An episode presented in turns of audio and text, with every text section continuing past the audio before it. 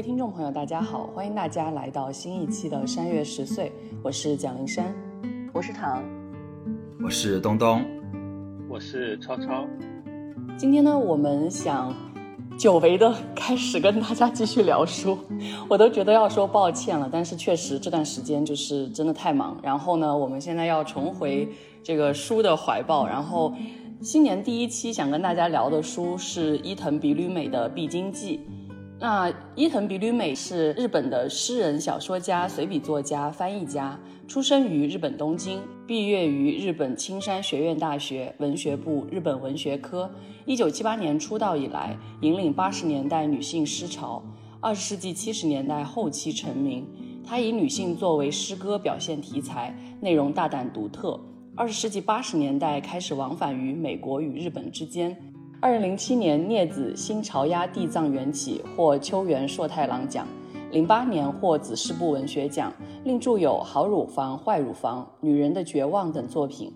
那我们今天要聊的这本《必经记》是二零一三年出版的。实际上，这本书呢，从二零一二年开始是在报纸上专栏的连载，然后二零一三年成书。今天我们读的这个版本是二零二二年广西师范大学出版的中译本，是由雷克翻译的。那在二零一二年的时候，五十七岁的日本诗人伊藤比吕美发现自己进入了更年期，然后开设专栏去记录下自己的这一时期的生活与身体。其实他的每一个标题都是一一个排句，然后比如说他悼念逝去的月经，他会写经血啊。淅淅沥沥，无精打采，透着寂寞。再比如说，他写在衰老中看到新生，他会说美还是不美都去他的。变老意味着自由，全新的自由。那在这本书里面，其实不仅仅只讲了必经这一件事，他还讨论了各种各样的，就是与人与人之间的这种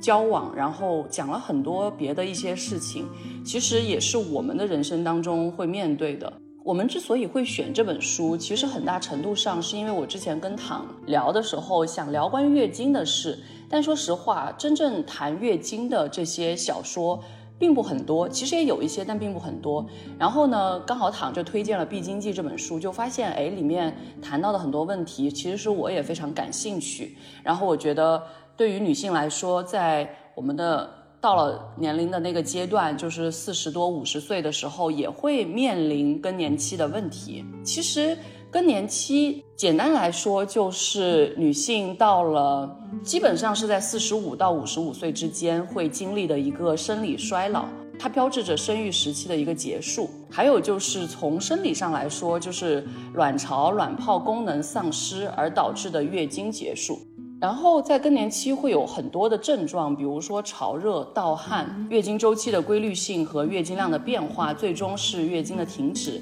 还有阴道干燥、性交期间疼痛和尿失禁、入睡困难、失眠，然后情绪的变化、抑郁和焦虑等等，然后还有各种各样别的一些问题跟风险。其实说实话，这些事情有一些症状，说实话我现在都有，就是。对于女性来说，很多的妇科疾病可能一直都存在，只是说它越来越凸显。在这个意义上，虽然我跟伊藤比吕美可能年龄相差很多，但是仍然会觉得这本书对我来说非常的贴近。那其实这里面因为是讲衰老的问题，也跟我们之前录过的一期节目，也就是日本 NHK 特别节目录制组的所撰写的这个老后破产跟无缘社会。里面谈到的很多问题其实是相关的，那我们就还是从更年期来聊起。然后更年期，我刚刚谈到它的症状，其实既有身体上面的一些症状，也有这些精神上面的一些变化。我们就从身体相关的东西来谈起。我先谈一个我觉得超级有共鸣的点好了，就是其实这一点我觉得可能跟更年期有关。也跟就是逐渐变老有关，就是可能很多女生，我觉得男生也会一样吧，就是会关心的这个减肥的问题。对于伊藤比吕美来说，她觉得到了这一个更年期的状况之下，她觉得可能肥胖这个事情越来越凸显，而且肥胖又连接着一些可能相关的疾病，也会让她有些担心。然后它里面就有谈到。自己的赘肉，然后为了让自己穿衣服好看，也要选择一些相关的衣服。甚至我觉得很有意思的一个点就是，他有谈到自己因为很多赘肉，肌肉都变得很松弛了，然后就已经没有原来的一些可能年轻时候很漂亮的形状，然后他就得穿比较大的内裤，然后那种会盖肚脐的内裤，就是我还跟唐聊了一下，发现哎，其实是有一个名字的，就是高腰内裤。其实。我也有时候会穿高腰内裤，尤其是有一些时候可能穿裙子，然后想让那个肚子呢收的很好的时候，我也会穿高腰内裤。其实穿起来，如果是那种收身的高腰内裤，其实不是很舒服的。但是我觉得伊藤比吕美形容的这种宽大的高腰内裤，实际上是很舒服的。我我也很喜欢穿那种比较宽的内裤。然后呢，伊藤比吕美为了减肥，她就去跳尊巴，然后去各种健身。我觉得这个事情也是我每天在挣扎的事情，然后我现在也是尽量坚持每天晚上都跳一跳尊巴，这是确实是很很爽的一种，我觉得比较简单，但是又比较有互动的一种跳舞的方式。然后不知道大家在这一点上有没有相似之处？所以我就觉得说。在这本书里面讲到的这个肥胖的问题，它其实也不完全是一个更年期的问题，也不是一个女性单纯面的问题，就是你到了一定的年龄，你的这个新陈代谢变慢，然后你就会面临的这个问题。因为他写了很多很多去跳尊巴的这个篇章，然后前面有一章就讲到说，他去跳完了大半年以后，发现没有变瘦，然后那个教练就跟他说。光运动是不行的，你要减少饮食，要控制饮食。然后他就说：“我明明饮食也没有增加，我还增加了运动量，还是没有变瘦啊！这不就是我的困惑吗？就是你到了这个年纪，就算你增加了运动量，你的饮食又没有明显的增加，但你就是在变胖，你就只能说我要减少饮食。就是运动当然是有帮助的，但是你到了一定的年纪，你的这个新陈代谢就是会变慢，所以它就不是一个。”女性单纯面临的问题就是你年龄增加就会面对的这个问题。当然，她后面就是也有这种挣扎，就是她也有一个篇章会写到说，当时她很羡慕，就是瑞典对于胖的、瘦的，然后男女的这种同等对待的这样的一个环境的羡慕。然后最后发现，事实上也并不存在。然后这一部分跟我其实也很像，我也也经常会和这种我自己认为说不应该就是被这种刻板印象束缚，然后其实不用让自己变得那么的瘦，但有时候也会限于说。周围人的这种眼光，然后也会限于说可能会带来的这种疾病的这种风险，然后还是投入到这个减肥的事业当中去。其实我觉得跳尊巴这件事情，包括健身，我还有一些想补充的点，就它里面有一些很有意思的描述，比如说跳尊巴的时候，前面应该谁来领舞，然后他有描述到一个浑身漂亮、肌肉散发着男性汗臭的男教练在前面领舞，然后。跳舞的人是一群正处于更年期的女人，但是那个歌又是那种非常露骨的关于性的描写，就是你想要我吧，我也想干你啊这样的歌。然后我觉得这个情景感觉真是很有意思。然后他说，也许对欧巴桑来说，这种光景才是真救济。我觉得这个形容就是有一种。感觉他就是用一种幽默感在消解一些我们的这种所谓的刻板印象也好，或者是这种焦虑也好。我读的时候，我真的是会那个嘴角上扬的感觉。然后另外他也写到，就是要怎么去做动作，然后里面老师就会跟他说啊，你做那个想象着把肛门向上提，转动腰部，快速扭动这样的一个动作，其实是为了锻炼腰部肌肉，然后就会。让这里变得很有力量。然后他说：“等你老了就知道好处了，你不会佝偻，不会摔倒，不会受伤。”然后我读到这的时候，我就在想：天哪，这个所谓锻炼腰部力量这个点，我感觉我去健身房健身的时候，然后当时也找了教练，也是一直在强调这个点，就是说你如果能练好腰部力量，就不会腰痛。我就觉得天哪，为什么就是？虽然可能针对的这个点不一样，但是又会觉得哦，好有共鸣，就是这种感觉。那躺呢，就是关于就是我们可能可以回到就是关于更年期的这个身体变化的问题，然后还有什么样的想法？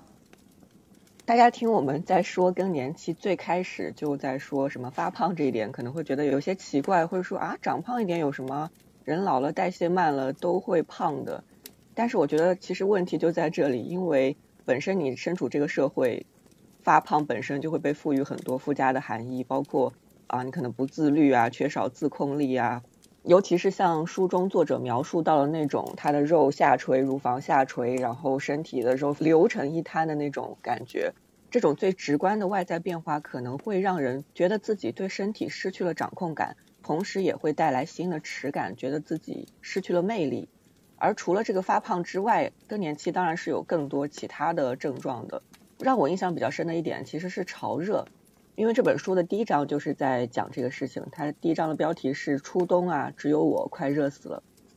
作者写到自己回到日本，然后朋友告诉他说日本可冷了，他又带着什么毛衣啊、羽绒服回到东京。当时他在飞机上的时候听那个机长说地面温度是八度，他觉得哇，这太好了，我带的衣服可以派上用场了。但是实际上，等他下了飞机之后，他却觉得热的不得了，就是只要在室内，满身都是汗，甚至脱到只剩一件 T 恤，但是周围人都裹得紧紧的，他就意识到，哎，好像不太对了，这是更年期的征兆。我之所以对这一段印象很深，是因为之前但凡看到更年期相关的，不管是什么作品或者之类的，都会首先想到潮热和盗汗。甚至是在一些广告里面，保健品广告里面也会主打这个潮热盗汗这件事情。另外，像是我之前看《绝望的主妇》里面那个一个主妇 Bray 也是在公园里，她突然感觉暴热，满身都是汗，而且因为是影视，我们可以非常明显的看到她的头发逐渐被汗水打湿，整个人陷入一种燥热的疲惫。而且这本书告诉我们，除了潮热，还可能会伴随着。更年期冷寒症，作者他就是同时受到两种症状的侵扰，一边是不知道什么时候就会发作的潮热，一旦发作就满身大汗，然后浑身酸臭，但同时他也因为冷寒症，在几年的时间内不能够吃任何凉的东西，一旦吃了就会身体发僵。另外还有一个更有标志性的身体变化，肯定是月经的减少和消失，也就是我们所说的闭经季。我在读这部分的时候，真的是感慨，就是女性这一辈子从来月经到闭经，永远都要为月经焦虑担心。作者她曾经闭经过一次，后来又来了，这也让我想到之前看的一些表现类似过程的剧，比如说我之前看那个日剧《倒数第二次恋爱》，它里面有一个桥段，就是女主人公千明，她四十五岁，但是月经一直没来，于是她就开始担心是不是进入更年期了。加上他在工作的时候病倒，然后也直接引出了整个故事，他就下定决心去镰仓买栋老房子，跟朋友一起住。不过后来月经又来了，就看来更年期还没有到，但这其实也可能是早期的征兆，因为《必经记》的作者也讲述了他自己接受荷尔蒙补充疗法的经历。他在五十五岁的时候，因为补充荷尔蒙剂，所以来的是假的月经。我查了这个补充疗法，同时也在另外一篇《中国妇女报》的文章里面看到说，尽早规范的补充雌激素可以有效的减少更年期对女性的健康危害，而五十岁至五十九岁是激素补充治疗的最佳时期，医生会根据每个人的状况做不同的判断。而这里所说的这种减少更年期带来的危害，也不仅仅是指潮热啊，或者是冷寒啊，还会包括像是什么失眠、头痛。血压不稳、心悸、骨关节疼痛等等其他症状，而且随着体内雌激素的下降，骨量会急速丢失。就是我们经常在电视里面看到骨质疏松保健品的那种广告，骨质疏松就是和雌激素的下降有关。另外，绝经之后那种心血管疾病的风险也会大大增加。此外，其实作为女性，虽然我们这才三十岁，但是就已经知道说，你过了四十岁，过了四十五岁，你就一定要非常注意。你是不是会有妇科的这种肿瘤类的疾病？就是你一定要到时候就是要去定期检查了，它也是和你的身体变化相关的。其实听唐讲这一段，我有一种，其实我虽然跟伊藤比吕美差了快三十岁，但是我面临的问题都差不多。就是补充雌激素这个事情，其实如果有月经不调的状况，也基本上医生会以这个方法为主去进行调节。另外有一个点，我觉得挺有意思的，就是其实伊藤比吕美在书中有讲到吃西瓜对于缓解潮热这个事情的帮助。然后我当时读到那一段，我也是觉得很好笑，但是又有一点共鸣。他说：“我简直怀疑西瓜果肉里含有雌性激素。”精准对应上了我身体内部的缺失，镇静了我的身体。有可能这种东西其实只是自我安慰，但是确实吃西瓜就会让人觉得，尤其我们如果一般人的体验，包括我们之前聊夏天的时候也讲到，就吃西瓜可能是夏天的必备。那如果有潮热，然后可能一年四季你都会有这种感觉的时候，你吃西瓜其实可能也给你带来了一种怎么说，就是一种心灵上面的慰藉的感觉。所以我当时读到这个点的时候，也觉得是哈。我觉得我这两年突然变得很喜欢吃西瓜，然后我就在问自己，为什么会变得有点更喜欢吃西瓜了？所以我不断提到了，我觉得哎呀，读的时候为什么每一个点都有点打在自己心上的感觉。我想补充讲一下，就是作为一个男性，看到就是伊藤比吕美在写到月经的这个时候的感受，因为躺前面有讲到说，伊藤比吕美在就是月经渐渐消失之后，她接受了这个激素的这个治疗，然后跟月经有一个所谓的假月经的这个重逢，然后她在这个书里面写到月经的这个状态，就是说。逼逼猛，赤红的血好似夜空中绽放的辉煌烟花，运动会上随风飘扬的旗帜，完全是种喜庆。最前面林珊有讲到说，她想讨论一期跟月经有关的这个书，然后发现就是其实写这一块的书其实并不多。然后我在这个书里面看到这么直接的描写的时候，而且是一种这么积极的态度去写的这个时候，其实还是有一点点诧异的，因为我会觉得说在。我自己从小的这个经历里面，不管是我作为男性的这个视角去窥探，还是说我周围的这个女性的这个朋友，她们到了这个阶段遇到月经这件事情，大家都是以一种就是非常隐秘的方式去聊这件事情，甚至你可能在日常的这个生活对话中是很少碰到这样的这个。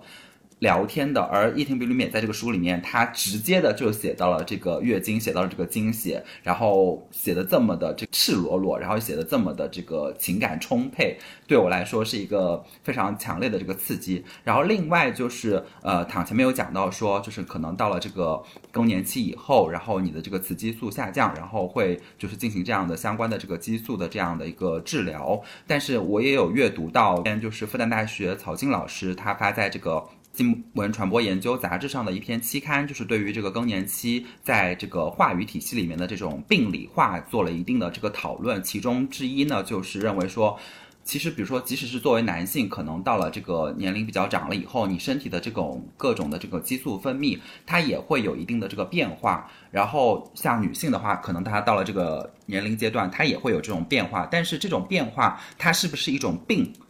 其实可能是存在着一定的这个争议的，可是它就是从市场经济的角度上来说，为了推广一些药品，推广一些疗法，然后推广一些呃消费品，那么实际上它在这个社会话语体系里面是把这种就是你的这种生生理状态的这种。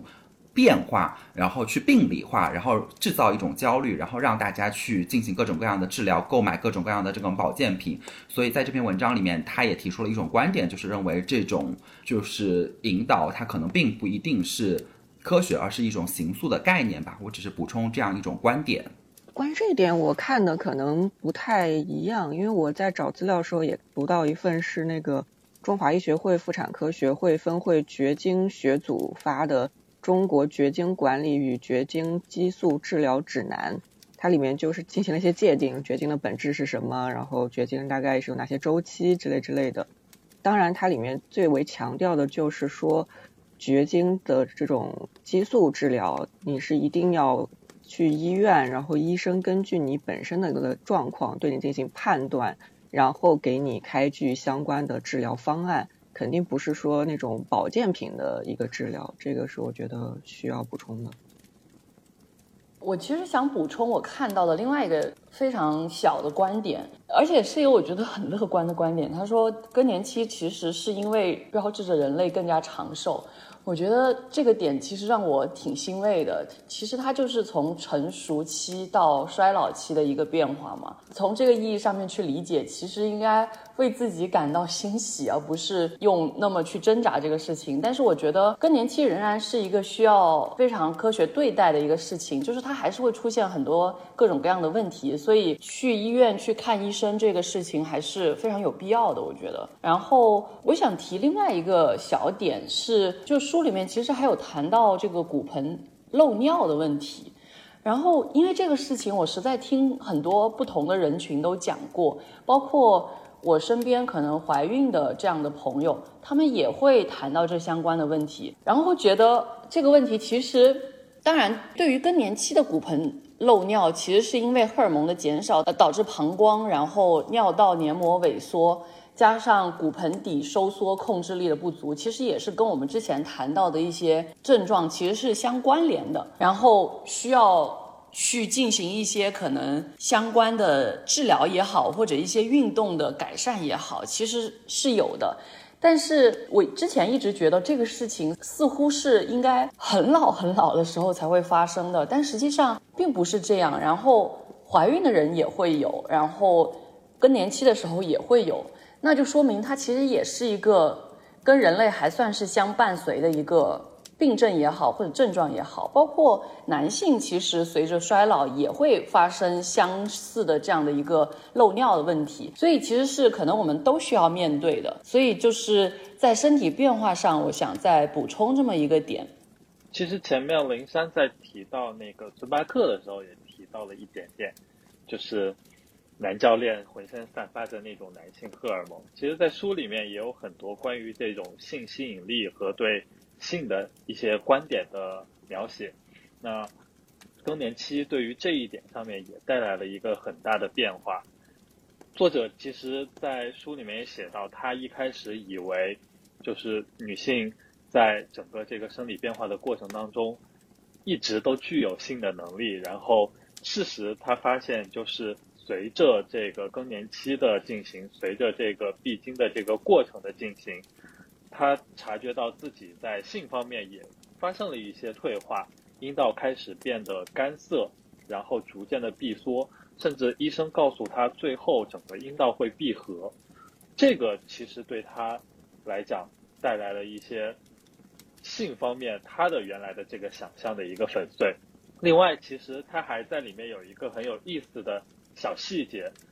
就是他在看他自己身体的时候，他观察到，就是他的身上的毛发都有了白发，甚至他的阴毛也有了白发。因为他以前一直以为可能这个最多就是体现在头上的这个部分，所以整个的他的性器官、性能力都在这个必经的过程当中慢慢的衰退。因为其实从书里面可以感受到，他是那种很开放，然后对于这个性方面有一些。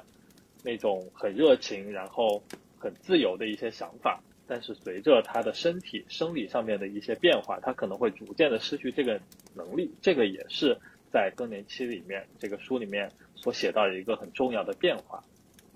那刚刚超超其实有谈到说，伊藤比吕美写到这个关于丧失性魅力的这个问题，其实这一个事情在身体上当然是有相关的体现，其实对精神上来说。也是有一定的冲击，就是刚刚超超有提到说，伊藤比吕美对于性这一块是很开放的，然后也很敢讲，我觉得确实是很有这种共鸣吧，算是。然后，但是另外一方面，他确实也为这些事情感到很担忧、很焦虑，然后觉得自己是不是没有办法再去享受性了。然后，其实，在这一块也是更年期的女性可能会面临的一些问题。那唐，你要不要先来跟我们聊一下？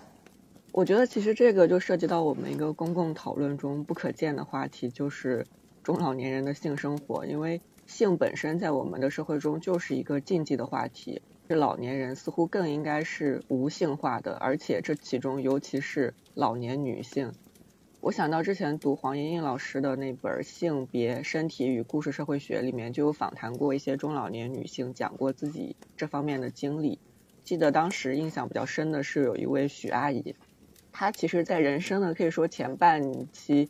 就是和我们传统想象中间的那种女性是差不多的。她因为对自己的丈夫不太满意，对她丈夫不行，她从四十多岁以后就一直把自己封闭起来了，就再也不想这些事情了，也就是说没有性生活了。但是后来是她的一个朋友给她介绍了一些玩具。他就跟他朋友说：“他说我封闭了，我不想这些事情。”他朋友说：“那怎么行？”他说：“性这件事情对你的精神、对你各方面都是有好处的。”后来他是自己看一些书，然后学习这方面的知识，然后去买了相关的玩具。然后才自己开始就是 DIY。经历的这个过程也让他自己感慨说，其实年龄不是一个问题，关键是在于这个认识。他就感慨自己之前的那么长的一个时间是对这个性知识和身体知识非常缺乏，也是给他带来了很多的遗憾。我之前读到这一部分的时候，其实也发现我没有想过这个老年人这个就是性生活这方面知识，因为其实在潜在我的思想里面还是有受到这种耻感的这种禁锢的。而伊藤比吕美在书中是非常大方自然的展现了自己对于这件事情的态度。他在最开始的时候讲到说，我觉得我在性上面就是现役选手。他也很大方的分享自己跟夫的，他里面用的是夫的一些经历。最后也写到说，发生了一件让他很惊恐的事情，就是他的妇产科医生跟他说，不是说一定一直都可以，而是说就算你接受了这个荷尔蒙补充疗法，但是这也可能只是拖延时间。干燥和萎缩将不可避免的出现，阴道内部会干皱，早晚有一天，阴道口会合上。我之前的认识可能和伊藤比吕美前期的认识是差不多的。我就想说，那不能污名化老年人的性生活，但是我并不会知道说最后会发展到什么样的程度，或者是会有什么样其他的方法，这些都是我完全未知的。所以在这一层面，其实也反映出来，就是在整个女性身体的感知、身体的认识、教育以及性教育方面，完全是不足的。性这一件事情上，我觉得在书里面，尤其是就是写伊藤比吕美这个年纪的这个女性的时候，我觉得。除了就是这种生理上的然后变化以外，它其实在这个精神上的这种变化也是很有趣的。一方面，有唐刚刚讲到了说，他写到说他在性上还是现役的这个选手，但他也写到说，相比于年轻的时候，他是他对于找一个新男人建立一段新的男女关系，为维持这段关系去减肥、去打扮，让自己变得更精致，这些事情他都是拒绝去做的。他已经。逃离出了这种社会对他的这种期待。另一方面，他也在书里面有一章节写到说，他去重听年轻时候听过的那个《跨越天成山》那首歌，然后就发现那里面的歌词写的非常的露骨。然后是他到了他这个年纪，能够体会出。歌词里面浓浓的那种情欲和风情，然后也会让我想到之前在看《一九八八》的时候，那三位妈妈，然后他们坐在那个街道口，然后一起聊性事的时候的那种态度。到他们这个年纪，反而是能够更敞开的去聊这件性这件事情，也能更敞开的去聊说他们在这个性的过程中得到的乐趣。就是伊藤贝利美也会说，就是性是能让一段关系保持圆滑安稳，而且实际做起来也很享受。而且某种程度上，我会觉得说。就前面我们讲到的这种更年期的这种就是潮热，有时候也会在就是一些影视作品里面反过来就是对应到一些就是可能我们有时候也会在一些这种俗语里面听到，就是可能女人到了这个年纪，可能在性事上面她的这个欲望是更强烈的，这种有一种这种关联性吧。但是反而在就是在伊藤比吕美的这种描述里面，就是到了她这个年纪也是可以去享受性这件事情，而且对这里面的这个。情调去更充分的、更比年轻的时候更有不同的这种体会的这样的一个阶段。除了刚刚大家讲到这些点之外，我觉得在整一本书里面，它其实有不断的补充到一些他这种心态变化当中，但是又在坚持自己的一些做法。我觉得很有意思的几个点，比如说他说他练字其实是培养一种自我意识，然后。本来练字其实有很多方法的嘛，然后有很多规则，你应该要怎么怎么写，怎么怎么写。但是他说他练字的时候就是无政府主义，自由无秩序，就像更年期狂潮飙过之后的家庭，或者说像家庭中的我自己。这是练字这件事情上面，他会非常的用符合自己的想法的一些方式去练字，包括像是坐禅、瑜伽这样的一些活动。就我们平常想到坐禅或者瑜伽，其实都是为了让自己心境更加平缓的一个方式。但是他会开玩笑的说：“他说，如果当年道元禅师在天童山学的是尊巴，说不定现在的坐禅姿姿势是疯狂的扭动腰肢。”我读到这些话的时候，就会觉得很好玩。就是我觉得他其实在不断的消解一些我们。在某一个年龄，好像说啊，用这个方法可以让自己心绪平静，然后可能摆脱更年期的一些这种精神上面的情绪波动也好。其实他很多时候都在消解，他在用自己的方法去告诉大家说，有一些东西可以更轻松幽默的去面对。虽然可能这个过程仍然很挣扎，但是他还是每一篇文章走到最后，其实都是比较乐观的去看待。我觉得这也是为什么读这本书会觉得非常轻松，然后又会非常开心的这种感觉。虽然它可能里面是有很多的挣扎在的。其实我在读整本书的时候，我相信大家也一样，就是会明显的感受到作者展现的是一种相对洒脱的状态。但是它因为是专栏的合集，是有一个时间顺序的，其实也可以读出来矛盾的一面。比如说最开始的时候，他说啊，对我来说更年期完全不是病，简直好玩的要命。进入更年期后，我退掉了一两层旧我，变得更棒了。但是到后面，我们依然可以看到各种潜在的不适。包括我们前面讲到身体上的一些变化，给他带来的一些挣扎和纠结，或者是一些精神上的一些转变。这其中自然是一方面，包括体内激素失调引发的那种连锁的情绪反应，还有一些更多的，我觉得是因为更年期本身它被附加的这种社会偏见和污名化引发的进一步的焦虑，甚至是抑郁等等。这个是我们在社会生活中间其实也可以看到的，因为更年期这个词。很显然已经是被严重污名化了的，它和脾气暴躁和不可理喻这些含义是绑定的。最常见的就是说啊，你是不是更年期了？或者直接就是用更年期妇女然后来骂人。我觉得有一点荒谬的是，对于年轻一些的女性来说，也常常会被用你是不是大姨妈来了作为对发脾气或者是情绪不稳的一种指责。这种污名化的指责，它既是对女性情绪表达的一种压制。同时，也是遮蔽了女性真正面临的其他的焦虑来源。身体的变化固然会引发相应的情绪变化，但是情绪变化并不完全是受身体的影响。更年期作为一个很漫长的时间段，身处其中的女性，同时也在面临人生的很多其他变化，比如说自己事业的推进可能会受阻，家庭婚姻的状况，父母辈的身体状况，成长起来的子女在不断步入新的人生阶段。这每一件事情都足够让人头痛焦虑，而自己还在默默忍受上面所讲的所有那些更年期的症状。这种情况下面，完全归因于更年期的指责是一种很大的恶意。另外，更年期甚至现在也可以被随意用来指责更多年龄段的女性，比如说三十加，像是更年期啊、老女人、老阿姨都有可能会被冠在三十加女性的头上。当然，三十加的男性并不会，因为三十加的男性是顶梁柱，是正当年。即便经过这么多年女性的发声和表达，在传统的这种社会时钟里面，对女性的社会时间界定仍然是极为苛刻的。大姨妈来了和更年期来了几乎是无缝衔接，都是歇斯底里和麻烦的一个代名词，而这两者都是让人避之唯恐不及的。这实际上就是一种建立在现代医学基础上的疯女人叙事，是对女性情绪的污名和对女性焦虑来源的视而不见。而这种对更年期的偏见，更是会让女性容易产生羞耻感和病耻感，不愿意去寻求帮助，不愿意去接受治疗。因为在传统印象中间，你更年期就更年期，你你就是在这个阶段没有什么治疗的。但实际上，我们可能会有激素或者非激素的药物治疗，还可能会需要心理干预的治疗。当然，我们读到最后，作者在六十多岁写的后记的时候，他又说到说，活了六十年，我第一次感到这么轻松，仿佛进入了一个无重力空间。四下空旷无碍，明净而无色，好似一场小型涅槃，愉悦而舒适。回想从前，我的头脑和身体中充斥着凌乱繁复的色彩，我心烦气躁，迷糊莽撞。莫非这都是荷尔蒙在作祟？现在闭经了，这些都消失了，又让我很怀念。这个也会让我想到，我之前看那个《伦敦生活》里面有一段，也是一个年长的女性在跟女主角讲自己闭经之后的一些感受。她说。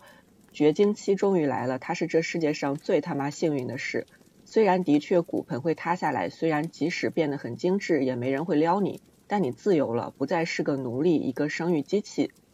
这个其实已经是闭经之后的女性在回看自己之前的经历所感受到的一种放松与自在。但是不可否认的是，身处在这个期间的女性仍然会面对种种的挣扎。而且像这种放松与自在，也并不是所有人都会达到的。只是因为作者以这样一个洒脱的态度把自己的经历写出来，但是在现实生活中间，我们会有知道更多压抑自己感受、无法发出自己声音的女性，在默默忍受更年期所带来的一切痛苦。我有一点点想说的，躺其实讲的挺全面了。然后其中有一点我感受挺深的，就是在看完这本书之后。再回过头来看更年期这个事儿，因为从小到大，我们其实很多时候会在广告、会在电视剧、影视作品，就是各种渠道里面看到更年期女性形象的一个塑造，但是对于更年期的谈论，却常常仅限制在他们表现出一些情绪不稳定的这些方面。实际上，这本书里面写了非常非常多更年期的现象，然后这些现象的原因源头是那一段时间发生在女性身上的这一些生理变化，尤其是激素水平的变化所导致的一系列的问题。但是我们在谈论的时候，在通过各种渠道接收到有关更年期信息的时候，所有的这些生理上面的东西全部都被隐藏掉了，全部都被避而不谈了。最后我们看到的其实只是从所有的这些最后表现出来的现象里面攫取出来了一个情绪变化波动比较大的这样的一个特点，然后把这个特点固定下来并放大之后，就成了我们所有渠道里面所看到的这个更年期的女性形象了。所以其实，在我们过去的这个语境当中，更年期已经等同于就是情绪不稳定，无法控制自己的情绪，甚至说暴躁、易怒等等这些词，就是它的这个本意已经被淡化了。甚至我们在说到更年期的时候，第一反应都不是说它是一个年龄的阶段，它是一个你从中年迈向老年的一个年龄更替的一个阶段，而是单纯的变成了形容一个人情绪的这样的一个代名词。所以我觉得这一点在过去整个这个咱们的语境的塑造和变化的过程当中，这个变化是对整体的这个女性更年期的一个很大的一个污名化，也是我们现在所面临的就是对于更年期的认识根深蒂固的一个情况。就想补充这么一点。说实话，我觉得我们谈到这些的时候，我一直在回想。我跟我妈在过去可能五到十年的相处，因为她其实那个阶段也正处在更年期上，然后她会跟我分享很多她在不管是身体上面还是精神上面的一些变化。我觉得真的是我在进入二十多岁之后，她开始不再避讳跟我谈性的问题，因为以前小时候是会因为这样的问题会。包括我爸什么的，他们都会打骂我的这样的一个状态。但是后来就会，我妈在我二十多岁之后就会比较开放的跟我谈这些问题。其实那个时候的我对于这些都是比较模糊的，因为我也觉得，哎呀，这事情离我很远，好像也没有很多的关注。很多时候对于信息的一些来源都是像躺跟超超说的那样，可能都有很多很奇怪的，不知道从哪来的这些刻板印象，可能常常是广告。这样的一些方式得到的一些信息，然后我就在想，如果我会回到那个时期，然后用一种更，比如说那个时候我就看了伊藤比吕美这本书，我会怎么去跟我妈妈相处，然后怎么能够从我这个女儿的角度给她一些慰藉，包括到现在我都会觉得还是有一些困难，因为我妈会。不断的去抱怨说她变老了，不管从哪里来看，都会觉得哎呀，没有以前那么有魅力了。尤其是我妈妈又是一个很注重身材的人，说实话，她的背影就像伊藤美吕美书里面也有形容过的，就从背影来看，好像还是个小女生的样子，就特别好的身材。但是从正面一看啊，就会发现是一个欧巴桑，是是老女人了。就是她，我妈妈也有时候会表达这种情绪，然后我就在想，这个事情到底要怎么才能够。去跟他聊清楚吧，也或者说能够让他更宽心一些。包括我印象很深，前段时间有一次微信打电话跟他聊天，我突然注意到他的那个鬓角头发变白了，我真的以前都没有注意到过。而且因为我妈妈他们家的基因就是，尤其是我外婆，她的头发是几乎没有白的。我外公是后面是白头发。其实从这个。角度上面想也对，就是因为我外公是白头发的，那就意味着我妈妈肯定也会在某一个时刻开始白头发，不会像我外婆那样真的很长很长时间，可能七八十了才开始白头发。所以我当时看到她那个白头发的一瞬间，我其实有一点震惊，然后我就跟我妈说：“我说天哪，你怎么也白头发了？你们家不是不白头发的吗？”然后她就说：“没有啊，我们也白头发的呀，我都老了什么什么的。”就是那个瞬间，你也会觉得，我到底要怎么跟我妈妈相处，就是从一个女儿的角度。然后我觉得伊藤比吕美对于衰老这个问题，其实也有很多自己的观点。它里面谈到的很多的点，都可能是我们也渐渐要面对的一些点吧。我谈一个我觉得我自己最有共鸣的一个点好了，就是其实伊藤比吕美的妈妈很早就去世了，在这本书可能刚开始的阶段，还在照顾他的比较年迈的父亲。然后到了书的后半段，他父亲也去世了。他刚好在那个阶段是五十多岁的年龄。然后我就想起我的奶奶、外公外婆也是在这个阶段，几乎就是在新冠的这几年纷纷去世了。然后我一直都会有一点不开心的，就是我觉得我妈妈对于这件事情似乎比较平淡，她没有那么多很激烈的情绪。但是我就读到伊藤比吕美在形容她妈妈去世的事情的时候，我会感受到那种平淡下面的情绪暗涌，但是她的表面上仍然是情绪比较能够控制住自己，或者说比较平淡的。我跟大家分享这个话好了，就是呃，伊藤比吕美说，母亲还活着的时候，主治医生对我说过一句没头没脑的话：住院的老年人经常在护士们看不到的地方默默死去。多亏了医生这句话，我对母亲的死既没有胡思乱想，也没什么伤感，只是心里有了挂念。我与她血肉相连，很遗憾没看到她离开的那一瞬间。同理，我母亲只有我一个女儿，她也一定希望走的时候女儿就在身边吧。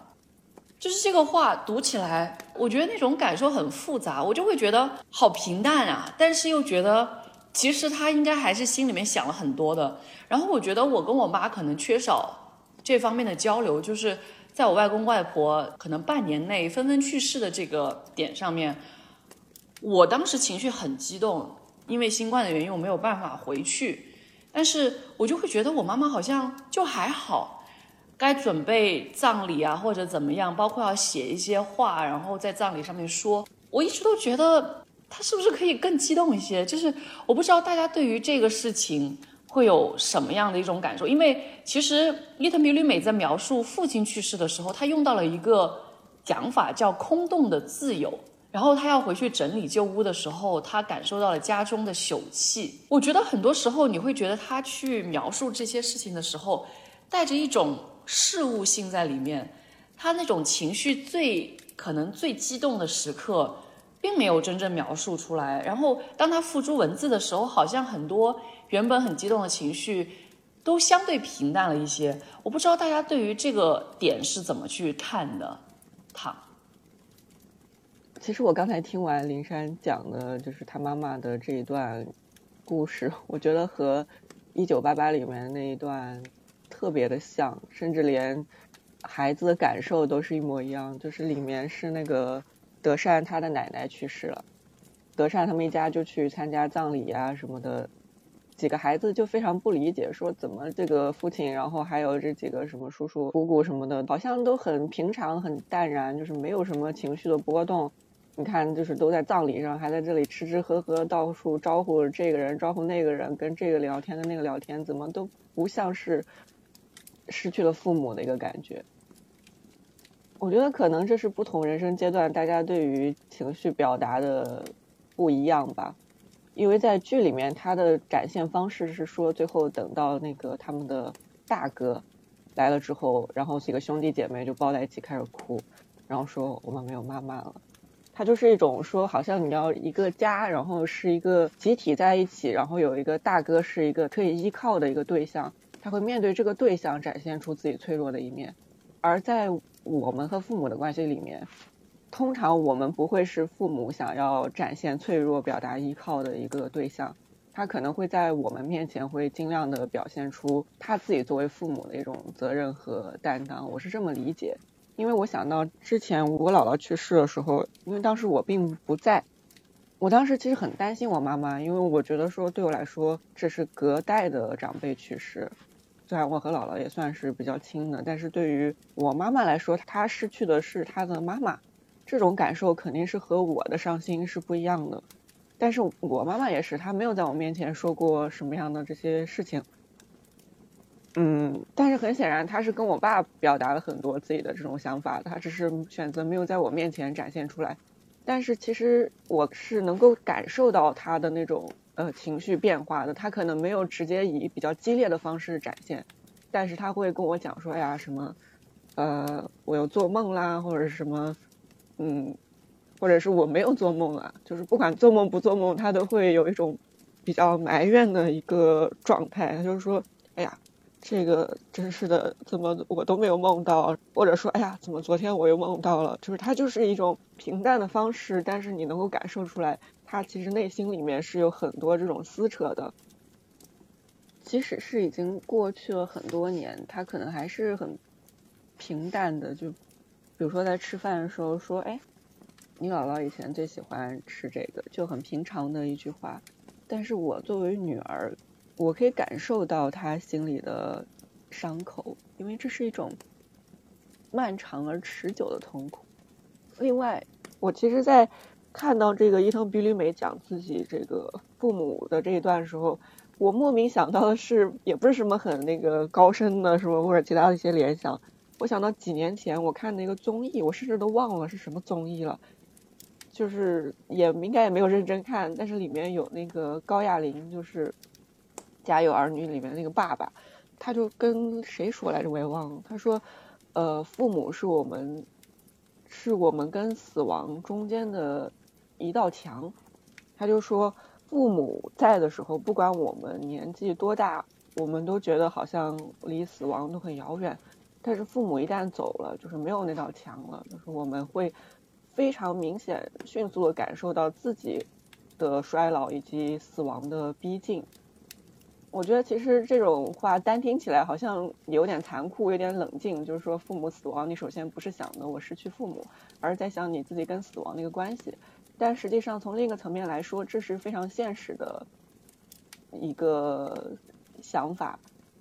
这两种想法也并不是对立的，而是它本身就是一种叠加的。尤其是在步入中老年之后，然后父母年纪渐长，最后离开。你确实会不仅仅是一种你我失去长辈、失去父母、失去亲人的一种感受，同时也是对自己的一个警醒。就像是在这本书里面，虽然我们读到说伊藤比吕美写到自己跟母亲的关系并不亲密，但是他在自己更年期之后，以及他在感受到自己衰老之后的所有过程中间，他不断的写到说。我感觉自己和母亲更像了，我感觉自己更像我的姨妈了，更像自己的所有女性长辈。他觉得自己在按照自己这些女性长辈的道路在走进一个循环。我觉得这可能是他表达的一种方式，并不是按照我们想象的那种方式进行表达的。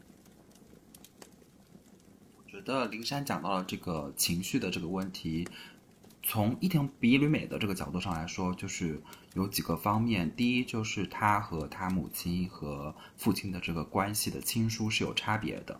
他自己也在书里面写到，说他小时候觉得说他其实跟他父亲建立了一个同盟，然后后来发现说，实际上父亲跟母亲也有一个他们的同盟，这个同盟是更坚固的。即使他离开，他的父亲仍然是会站在他母亲这一边的。但尽管如此。躺前面也有讲到说，随着伊藤贝吕美自己年龄的这个增长，他越来越意识到说，他和母亲越来越接近。然后他也有写到这种遗憾，就是在母亲离世的时候，他其实不在身边。其实就在母亲离世之前，他还特意从美国飞回到了日本去陪伴母亲。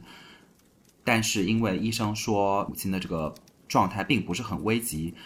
所以他最后也因为就是美国家庭里面的这个事情返回了美国，然后就在这个阶段，就是母亲就离世了，然后他没有在这个身边，也是在就是灵山讲到的那一段里面，他看着那个老鼠的那个去世，然后就在想着说，我要是能这么注视着我的母亲，他该多么欣慰。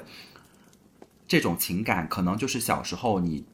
母女的这种情感，可能是有对立，然后有埋怨，然后有。不满，然后有一种逃离的这种状态。这但是随着这个年龄的增长，至少在这种东亚的这种文化环境里面，尤其是对于女性来说，对于伊藤比吕美来说，她觉得女性到了她这个年纪是会更多的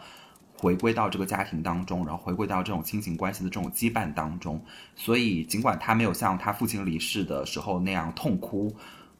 但是她。对他母亲的这种就是怀念，仍然是可以在字里行间里面体会到的。但是这种没有痛哭，还有另一个方面的原因，也是在他的这个书里面有写到，就是在母亲去世的时候，当下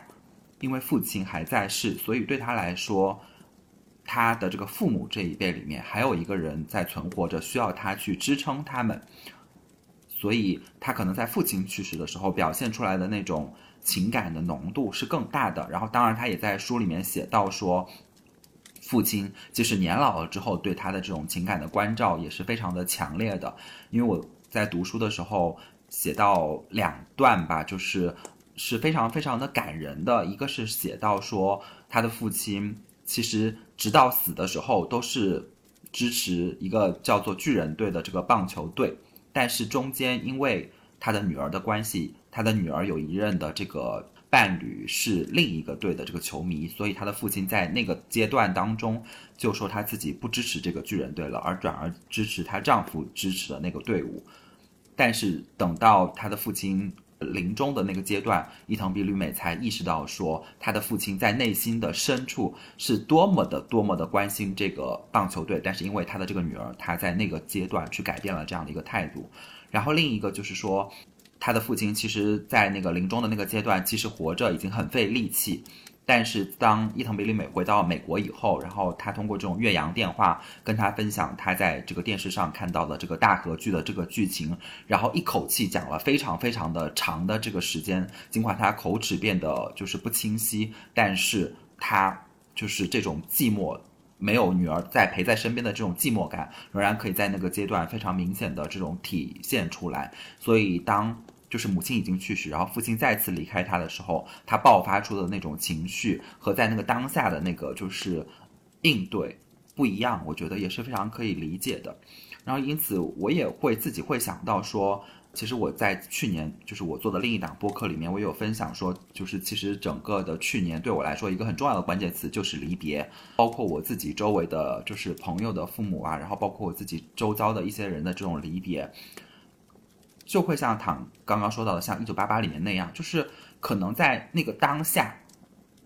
因为你要处理很多事务性的这个事情，包括说像伊藤比吕美一样，他可能要返回日本，然后去处理他父亲的这个房子。然后他在那个篇章的片头也说，生活要继续向前。但是可能这种情绪是会在你之后的某一个节点，当你可能再次看到智人队的比赛，当你就是看到一个老鼠的这个死去，然后当你在生命中的某一个时刻，比如说，如果是对于伊藤比吕美来说，他如果真的获得了芥川奖。或者说，对于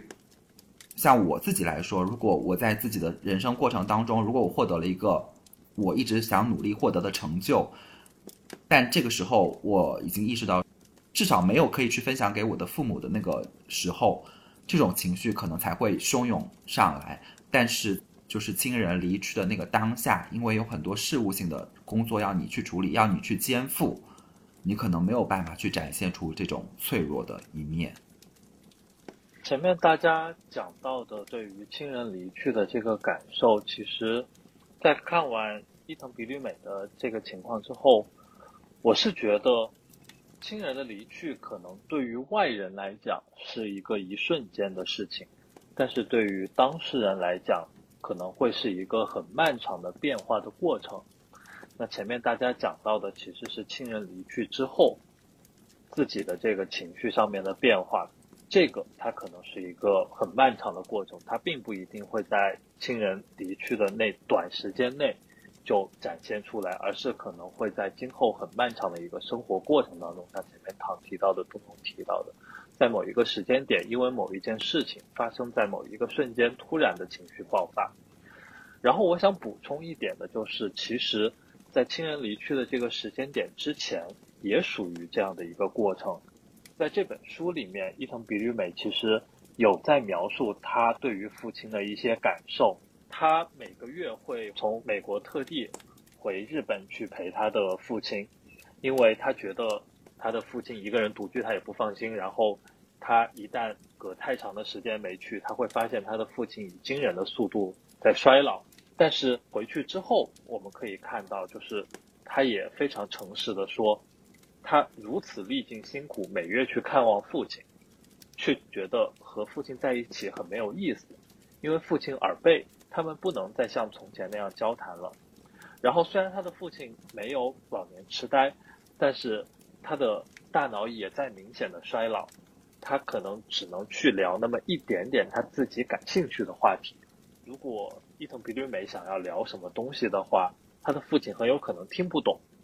所以在这个过程当中，其实他的父亲虽然还健在，但却是在实实在在一点一点的离他而去。所以最后父亲离去的那个时间点。从外人来讲，好像是一个很巨大的变化，但是可能对于当事人来讲，它只是整个变化过程当中的一个节点。在此之前，他已经感觉到亲人的一部分在慢慢的逝去。在书里面有一句话是我非常喜欢的，他说：“这个世界上存在着各种形态的衰老，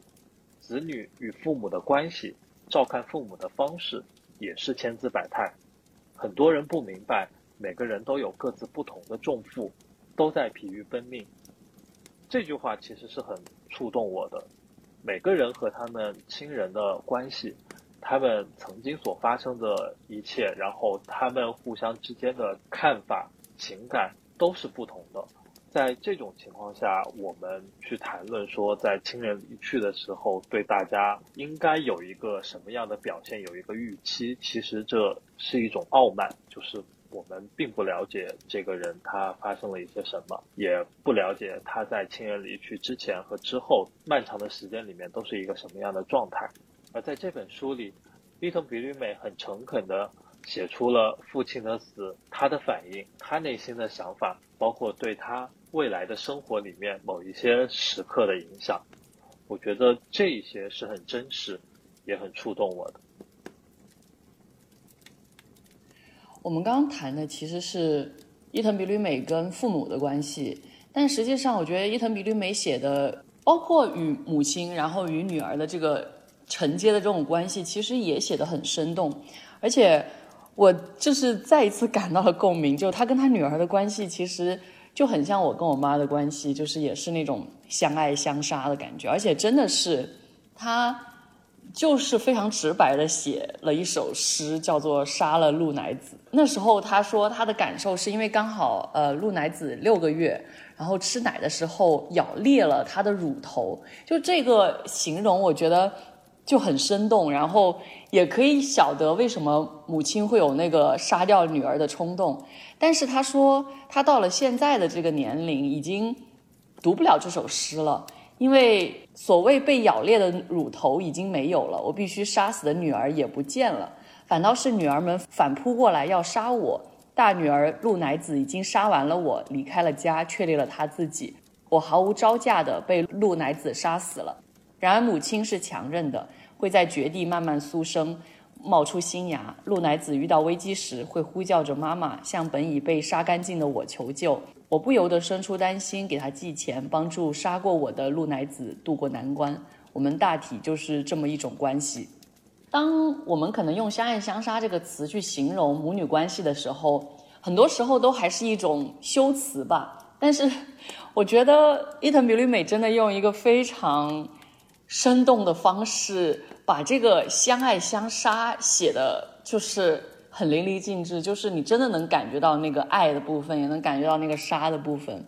我不知道大家对于就是伊藤比吕美跟他女儿的关系，包括可能有一些跟他母亲的这种照应，是怎么去看的？那东东，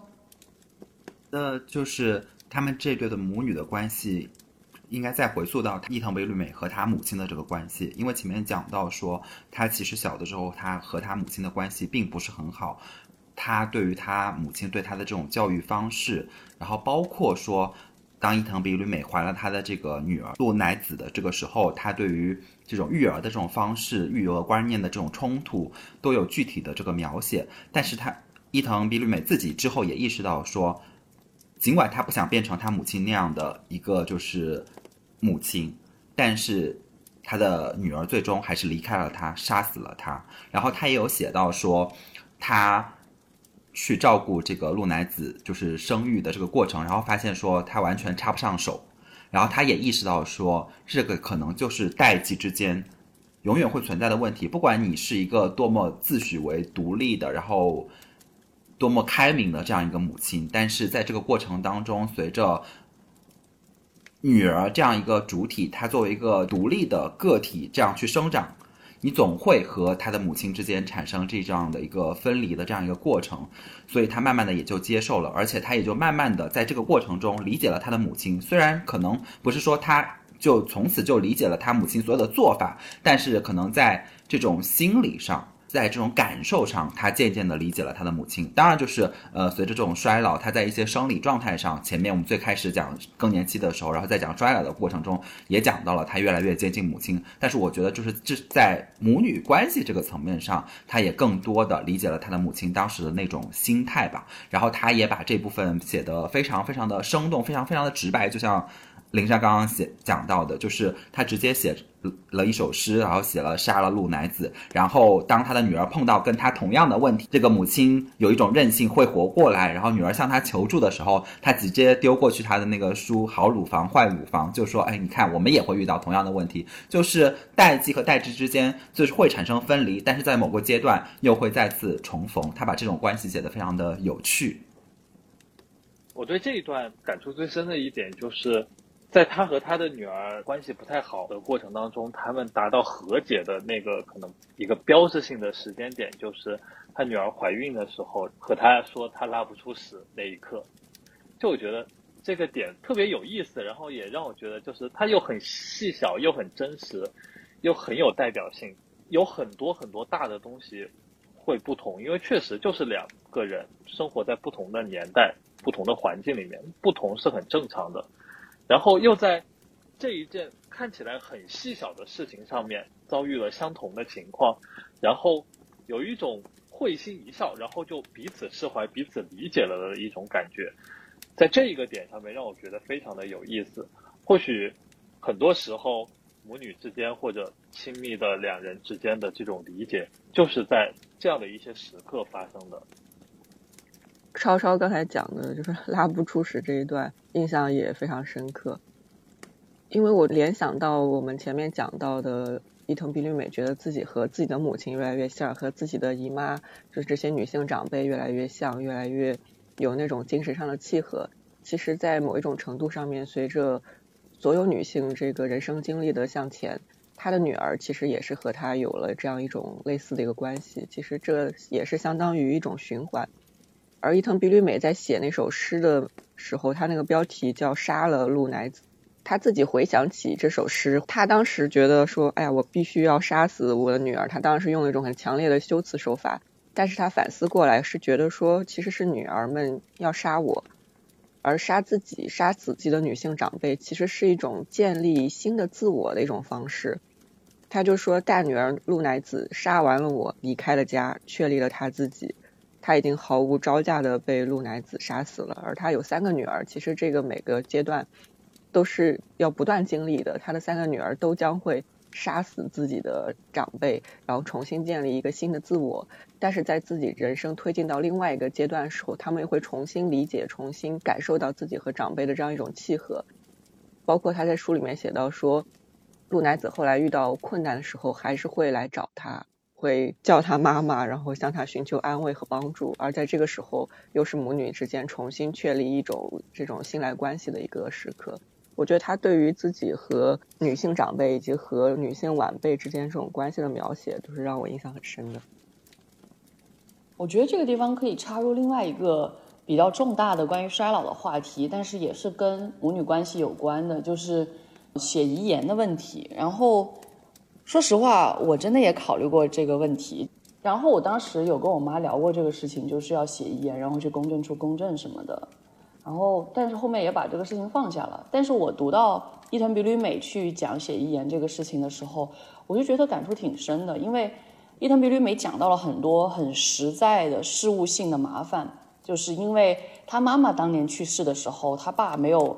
去去政府做一些手续，然后导致。他因为后来移民了，去了美国，然后他又没有办法作为一个日本公民去做一些盖章，然后导致那个手续办起来就很困难。然后他爸爸去世的时候，他也要去帮他爸爸去做这些事情。他就在想，哎呀，那自己去世的时候，女儿们能不能帮他做成这件事？然后他就想着，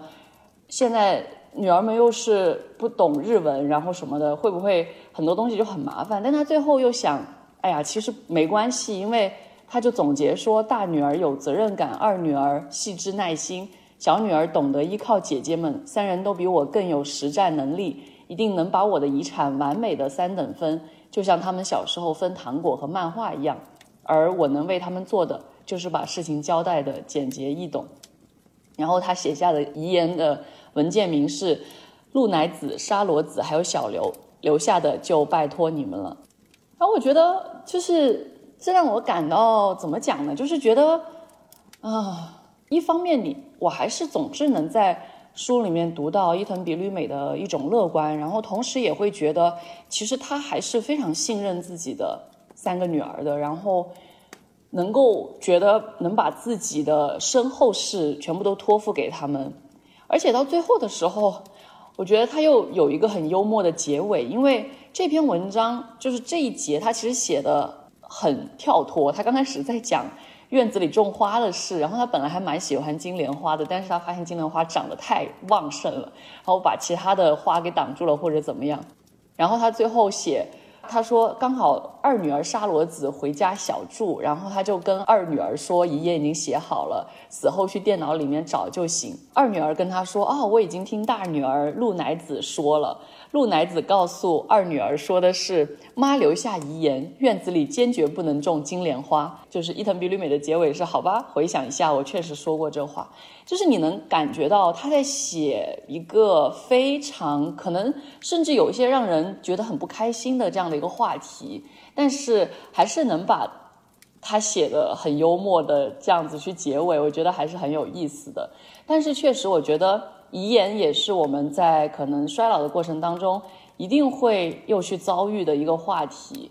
我不知道大家对这个点会有什么样的想法？就是我们要更平和的去面对遗言这样一件事情，尤其是当你真正面临死亡的这个过程当中。其实就我自己亲身经历来说。在去年的时候，我就周围有一些远房的亲戚，然后就有老人去世。他其实当时立了遗言，他立遗言，且还采取了一个非常非常正式的方式，就是他在他自己的这些子女还在世，然后还在场的时候，请了公证处的人来，然后来进行一个公证，这样他才会有具有一个明确的法律的这种效益。他之所以当时要这么做，他跟他的这个。就是大女儿说，就是是这个所有的子女里面的这个长辈，他就说到说，我希望就是我走了之后，这个家不要散，就是因为尽管可能就是当父母还在的时候，这些子女之间的这个关系非是非常的亲密融洽的，但是当碰到一些具体的事务性的这种事情的时候，如果没有一个明确的准则去指引他们去操作的时候。就很难避免在这个过程当中发生一些小的分歧和矛盾。那么，就是这种情感，当然就是不是说任何人都会因为这种小的分歧和矛盾，最后就是走向关系的疏远。但是如果能有一个明确的，就是遗言和规则去指引他们，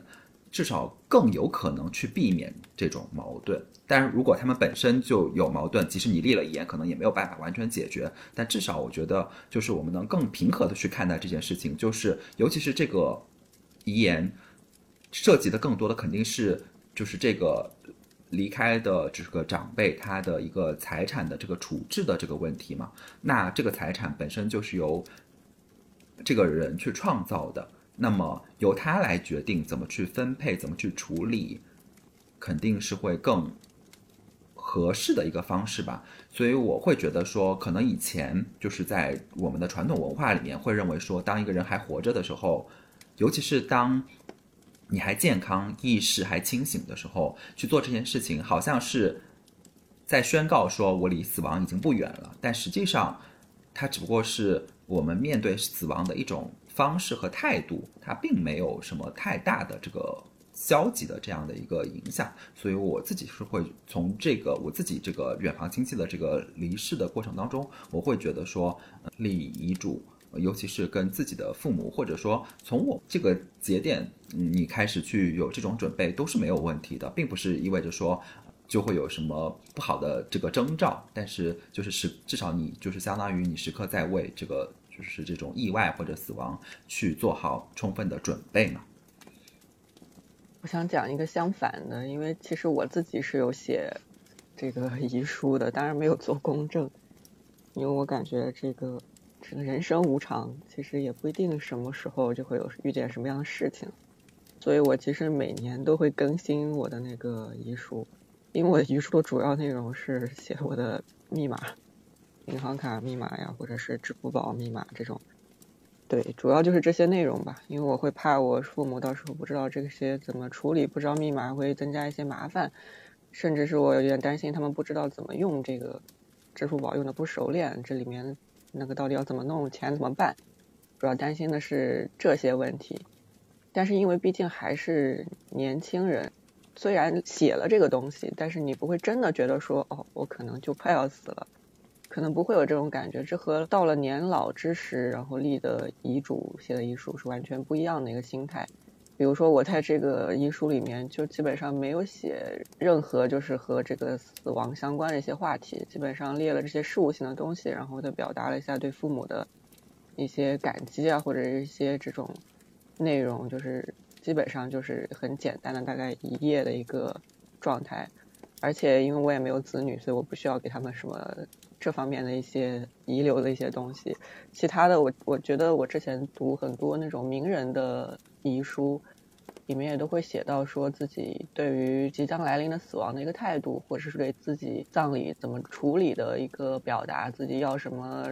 怎么弄，或者是怎么不弄，随便倒了或者随便扬了之类的。我觉得其实遗书这件事情，在我们至少在中国人这个观点里面，仍然是相对避讳的。我觉得好像是不是不太吉利，但是实际上我在写的时候，它其实是给了我一个自我厘清的一个气口，它会让我在想，如果这个遗书真的派上用场了，如果真的发生什么事情了，会是一个什么样的状态？而我之前读的那些什么名人写遗书时候，也是类似的一种感觉，大家在写的时候，其实是在。构想自己死亡那个状态，是和自己就是人生发展的一个对话和反思。当然，在现实中间，其实我们说的遗书可能没有这么多的这种浪漫内容，更多的还是一种事务性的，包括自己身后的一些东西的处理，而不像是我们现在有时候聊到遗书，仍然会是一种比较戏谑的口吻，说：“哎呀，是不是要写上这个死后这个社交网络 账号怎么处理呀？”这些这些的内容，但是实际上，当你真的进入那个状态，真的到了某一个时刻，你真的开始写的时候，我相信每个人的感受仍然是完全不一样的。关于遗书，可能还是很多时候会联系到咱们对于死亡的避讳，所以很多时候在谈论遗书的时候，它和谈论死亡的其他的一些相关的东西是同样的一个态度。我觉得遗书这个东西。我不知道，可能给我的一种感觉里面，就是在某一些文化里面，它就真的是一个法律文件，是一个对于身后事情的交代，它就是一个很普通的东西，它并没有过多的这种意味的象征。那在这种文化环境底下，其实它就会变成一个很普通的，就是我有一些事情，它是以防万一，是我需要对自己的亲人、自己周围的人负责的一个形式。同时，也是对自己负责的一个形式。当然，就是对于我本人而言，可能和唐就是完全相反的类型。我可能也没有什么想留在遗书里面的。如果一定要在遗书里面写一句话的话，那我希望就是写，请把我所有的电脑、电子设备和所有的存储的东西都销毁。就是宅男的硬盘和浏览器记录是不想给别人看的。之前有一部日剧，就叫《人生删除事务所》。就是写你有一些想删除的东西，然后你就可以去那个事务所去留下来，然后他们只要确认你死亡，他们就会马上确保你说的那个东西，他们能帮你删除。我觉得这个业务就是很棒的。如果我在遗书里面写让他们帮我销毁，他们可能反而会更加的激起好奇心，感觉也不是很放心。我觉得其实聊到这个问题。会有一些蛮让人感慨的部分吧，但是我觉得在某些时刻，对我来讲，我觉得遗书还是蛮必要的。然后，但是确实有时候还是会想要去避讳这件事情，就是那个冲突的心理一定是会有的，但是可能会找个时间再跟妈妈聊一聊这个事情。我觉得还是对我来说还是蛮重要的。我们谈到这儿，其实还有一个，我觉得也有一些让人觉得难过，但是有一些温馨片段的一个话题，就是伊藤比吕美有写到他作为护工的这样的一个经历。然后我读到那一章的时候，我是会觉得蛮难过的，就会想起很多讲这些衰老的这些电影或者是综艺里面谈到的，已经展现过的很多事情。然后我觉得其中包括我们之前聊 NHK 的那两本书的一些事情，我觉得其中有一个让我自己非常可能从我作为一个女儿的角度，会有一点点被震撼到的一个描述，其实也很，我觉得伊藤美吕美的写作就是在我看来是很轻的，但是那个很轻的对话背后，又会觉得很重，里面就谈到女儿送自己的老人来这个养老院。然后呢，他送完了，老人就想跟着他走，然后那个女儿就，唉，他他的描述是女儿语气严厉，然后说：“妈，求求你了，我已经每天二十四小时陪护你了呀。”话语中流露着疲惫和焦虑。你看到这样的话的时候，就会觉得有点共鸣，但是又会觉得真的是不知道该怎么去表达自己里面那种心情。然后这个时候就是护工会。跟那个老人说没关系，让你的女儿歇一会儿，我们一起吃午饭，就让她回到这样的一个状态里面，可以让她有一种被别的人围绕的一种感觉，而不是自己孤单一个人。就我不知道大家对于作者描述的这一段护工的经历会有一些什么样的感受啊？东东，觉得看这段护工的经历的时候，首先第一就是他有写到，就是很多他去给这些。养老院里面的老人念诗，他就会说老念同一首诗不会有问题嘛？然后护工就会跟他说没关系，下次你来的时候他们早就忘记了。然后我就会想到他自己在前面的篇章里面写到这种遗忘的这个过程，就包括说他最开始的时候，他和他的这个夫在讨论他们买的那个巧克力遗失的那个事情的时候，他们其实作为一个进入了这个中老年阶段的这个男性女性，其实本身对遗忘这件事情是。很恐惧的，他们会不想承认说，随着我的这个年龄的增长，我的这个记忆力的这个衰退，然后会觉得说很羞耻，然后甚至引发了一种争吵。但是最终，当他看到这些养老院的老人的时候，就会意识到说，这是一个随着年龄的增长一定会到来的这个事情，只不过说是严重程度的这个差异的这个问题。然后第二呢，就是当我看到这段就是护工的经历的时候。因为我的外婆现在就是一个非常非常严重的这个老年痴呆的这样的一个状态，就是基本上，就是在我前两年回到家的时候，她偶尔还能想起来我的妈妈是谁，就是因为我的妈妈现在就属于说，基本上每天二十四小时都要陪着她，可能离开十五分钟、二十分钟都是不行的，就是她就会非常非常的焦虑。在那个阶段，她还认识我的母亲，认识她的儿子。这样有限的几个人，但是呃，我今年回到这个老家的时候，他已经是基本上谁都不认识了。他可能靠生理性的这个反应，因为我们会指导告诉他说，你要挂上一个牌子，如果你遇到什么问题，就是告诉周围的人你叫什么名字，然后他那个牌子上还有我母亲的电话，然后可以求助，就是周围的路人就可以去拨打那个电话，然后告诉我的母亲说。呃，你们家的这个老人可能遇到了一些困难，所以他现在呢，就是如果你反复的去，就是机械性的问他叫什么名字，然后包括说问他电话号码，他可以机械性的回答这些问题，但是实际上他已经不知道说这个名字和他本人是一个什么样的关系，然后包括说他现在口里面能说出来一些我妈妈的名字，然后他我舅舅的名字，然后包括我姨妈的名字，这些名字他能偶尔。的时候灵光一现的时候能说得出来，但是他已经没有办法把这些名字和就活生生的站在他面前的这个人能够对应得上了。就是在你照顾的这些过程当中，就像刚刚林珊说到的那个女儿的那种困扰，就是说我已经二十四小时在照顾你了，能不能让我歇一歇？就是肯定我的母亲在照顾我的外婆的过程当中，有时候肯定也会有这样的一种疲惫的状态，但是。这就是我们这个整个社会它现在面临的这样的一个问题，就是随着我们的这个医疗条件改善也好，或者说随着我们这个整个的人口结构也好，就是这样的问题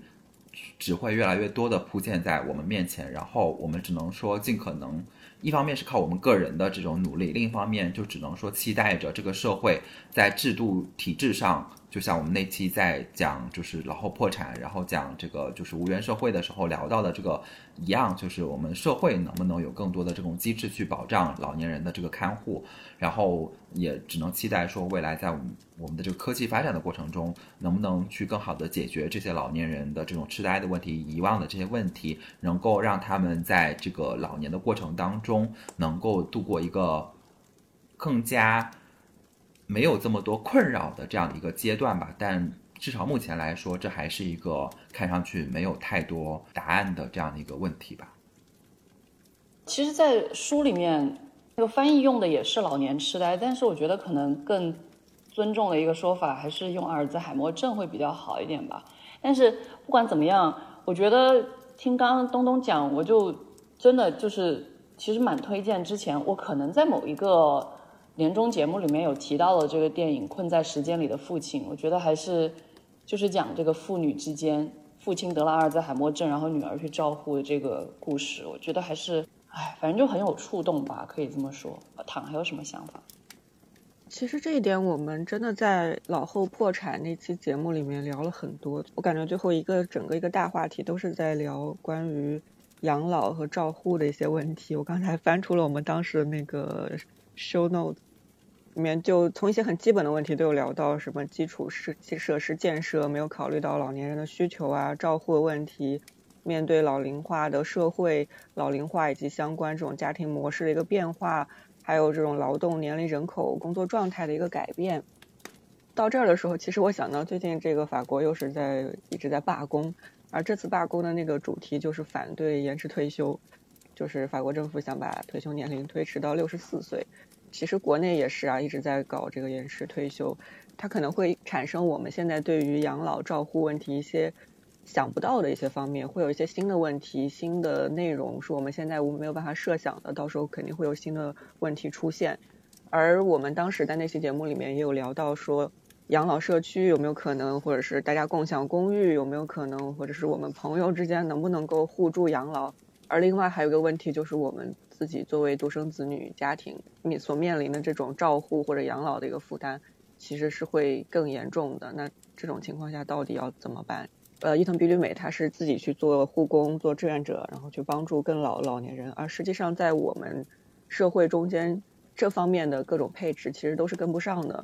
社区的服务、医疗的服务，还有一些智能设备那种配置、护工、社工的这种培训，都是远远不够的。这也是我们当时读到。老后破产之后，可能会对于我们当下社会所做的很多反思的内容。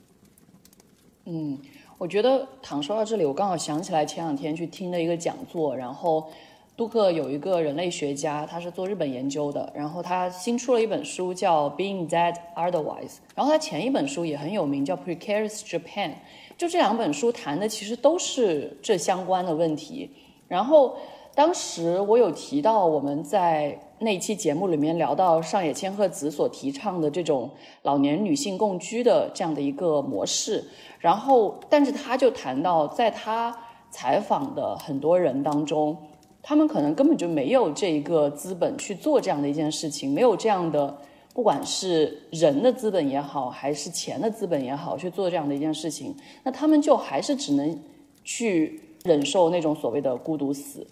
就是在这个问题上确实很无解，但是，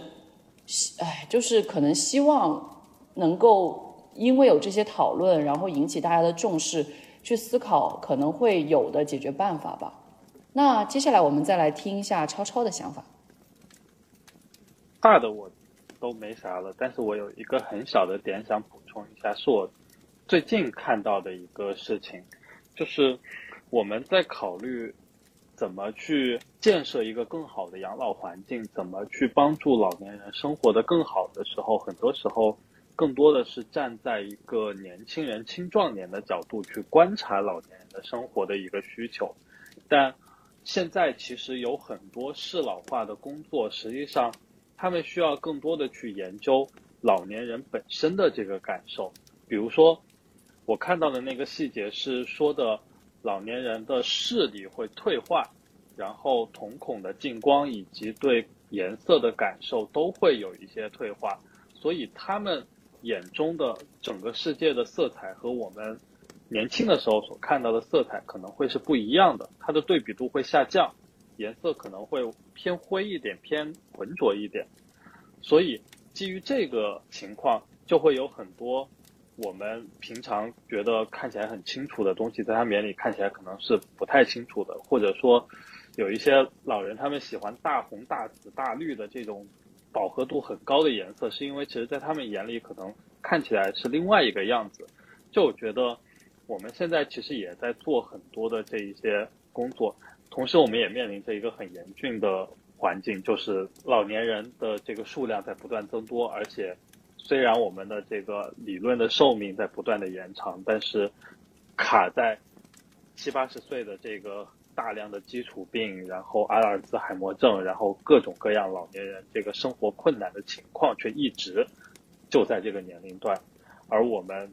随着延迟退休，这中间的这个时间越缩越短，越缩越窄。现在可能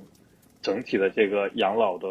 情况就是非常的严峻。但是同时，也确实有很多的工作是可以去做的，每一项都会有一些小的改善，而最后这些改善可能累积起来，就可能有一个更大的变化吧。我觉得说到最后，我们可能要转换一个话题。我们刚才有谈到伊藤比吕美的父母，有谈到伊藤比吕美的女儿。但是其实还有一个点，伊藤比吕美也花了一些比例去写，就是她的丈夫的离世。然后，而且这个里面，我觉得这本书里面对丈夫的称呼刚好就只称“夫”这个字，还挺有意思的。然后谈到丈夫的离世这件事情的时候，我觉得我可能跟躺读到的重点会不一样。就我们之前讨论的时候，我有感觉到，因为可能我应该有一种先入为主，就是我对于夫妻关系一直都是处在一种非常。怀疑，呃的态度，然后我自己见证的夫妻关系也并没有很好，所以我会觉得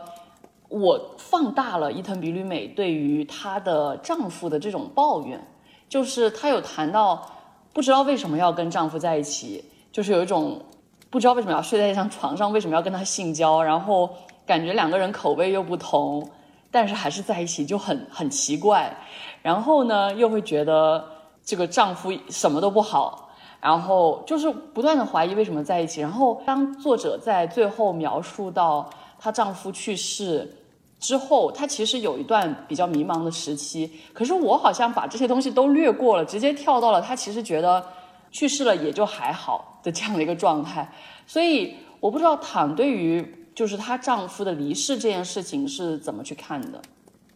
嗯，我觉得在一定程度上，这可能仍然是和作者这种洒脱的写法是有关系的。他在写自己的人物关系的时候，尤其是在写自己跟夫的这种生活状态的时候，仍然是那种比较戏谑的、比较幽默的这种写作方式。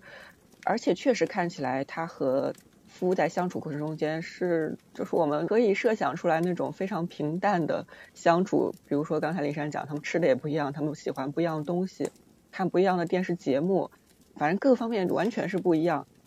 但是他们仍然是在一起，然后仍然也是会有性生活。但是让我留意到的一件事情，就是他在写夫去世的时候，他写说他从来没有想过夫的去世是这么一件深刻的事情，就是这个从来没有想过，让我突然联想到他之前关于夫的所有描写，可能就是因为他们的生活如此相处的如此平淡，他们可能有如此的不一样的地方，只是大家在一个屋檐下。所以他甚至自己都没有想过夫的离开会给他带来什么样影响，因为像是父母的离开，他可能会设想到这是一件对自己人生产生很大影响的一个事件，而其他包括跟女儿的关系或者其他人，他是知道非常深刻的影响他的人生的，但他在此之前没有想到，其实夫也同样是有一个深刻的位置。当然，我们并不是在把夫和父母或者其他人做一个比较。只是和他之前的那种心理状态做一个比较，他没有想到说福的离世会给他产生有这么深的一个影响。当然，他后来也写到说自己整个人达到了一种新的一个境界，一个新的状态。但是我觉得这个并不是说简单跨越了说夫的这个死亡，而是说就他人生的整体状态来说，达到了一个新的境界。我在读到他和夫的这个关系的时候，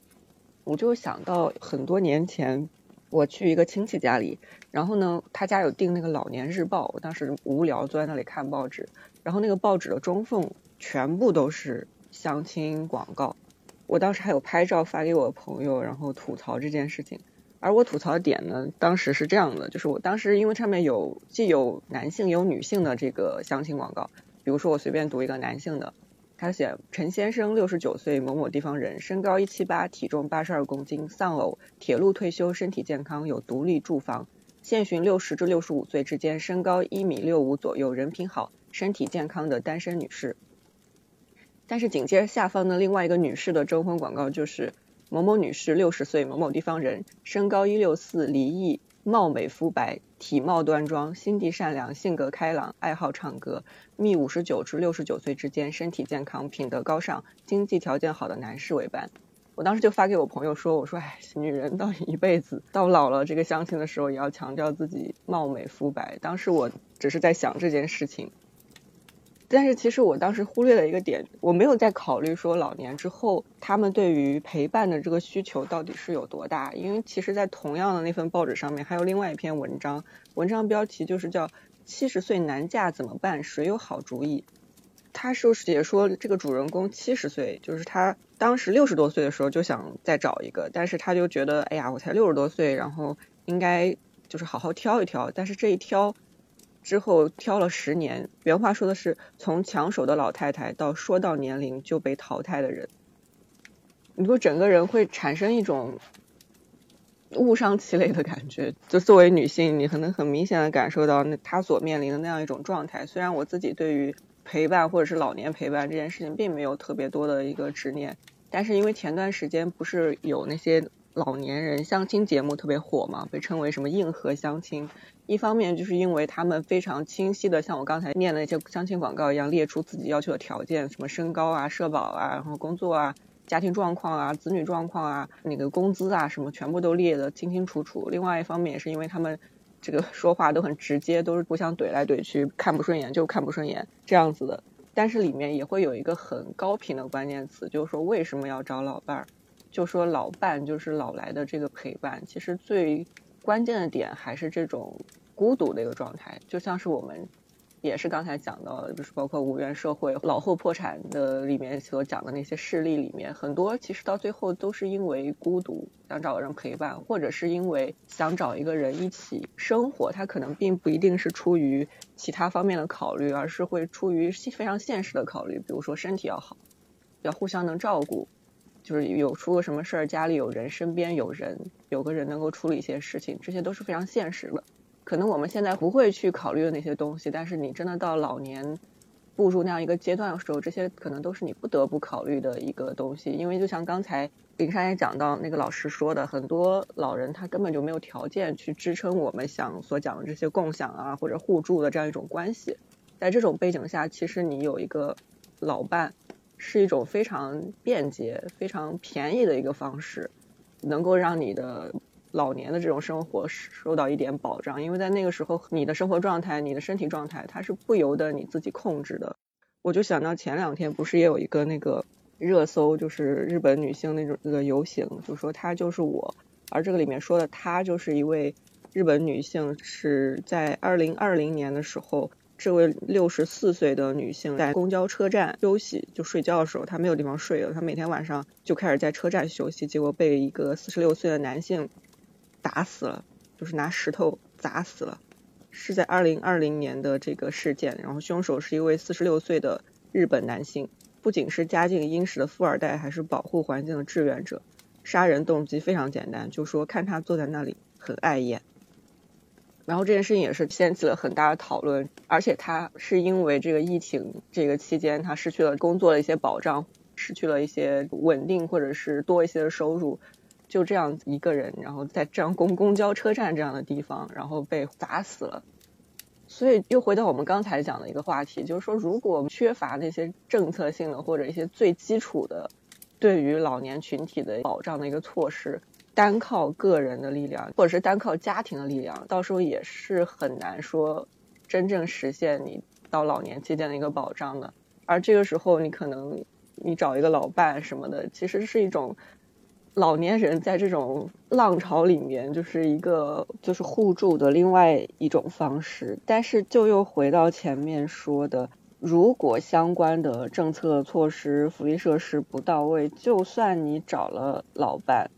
也不一定能够真正实现陪伴和照顾，不管是精神层面的还是物质层面的。我觉得躺说这些确实是我们现在面临的非常真实的问题。我不知道这一次节目要不要结束在这个比较严峻、比较严肃的一个点上，但我很想推荐这本书。其实还有一些非常有趣的原因，就是伊藤比吕美在书里面讲了很多的吃的，然后都是我还蛮喜欢吃的东西。嗯，比如说他讲到的那个山崎的。薄皮奶油包跟午餐包，我真的我在日本的时候几乎每天都吃，而且我在清华的时候我也很常买那个所谓的薄皮奶油包，其实就是一个小面包的感觉，然后就很好吃。然后包括他谈到一些，因为他住在加州嘛，那他谈到一些加州跟日本的对比，我当时刚翻开这本书，我就跟唐说：“哇，这个这个太符合我的感受了，就是。”加州，尤其是南加，那个太阳光真的是非常强烈。然后我以前是一点什么雀斑都没有的，然后真的是在南加硬生生的六年晒出了雀斑，然后也消不掉，就很烦躁。然后它里面谈到一些别的，比如说日本人讲英语有日本口音啊，或者是大家对于吃的东西。的分量的不同啊，这些可能我以前都在节目里面有提到过，所以我觉得其实这本书就是很生活化的一本书，它真的能把你带到那个环境当中去，而且能真的给你带来很多，不管是小点还是大点上一些有趣的共鸣。我觉得这些都是我们很推荐这本书的原因，而且这本书真的很好读，就是你可能睡前随便翻开。两章读一下，然后又可以关上，然后明天再读一点，就也是一个很易读的书，所以还是很真心的跟大家推荐这本书。然后其实它真的也能引起很多我们对于更年期也好，或者对于衰老这件事情也好的一些思考。那今天我们的节目就到这里了，我是蒋灵山，我是唐，我是东东，我是超超，我们下期节目再见。